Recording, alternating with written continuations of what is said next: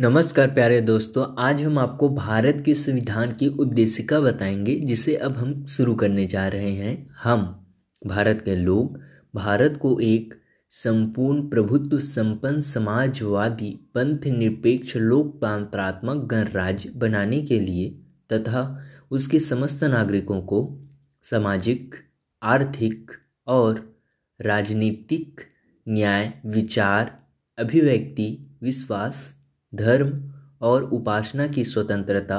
प्रतिष्ठा और अवसर की समता प्राप्त करने के लिए तथा उन सब में व्यक्ति की गरिमा और राष्ट्र की एकता और अखंडता सुनिश्चित करने वाली बंधुता बढ़ाने के लिए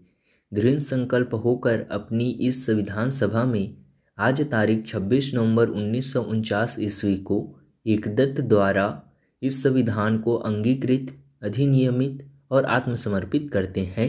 यह था भारतीय संविधान की उद्देश्य का आइडियो पसंद आया हो तो लाइक कर, अपने अन्य फ्रेंड्स को शेयर करें। Thank you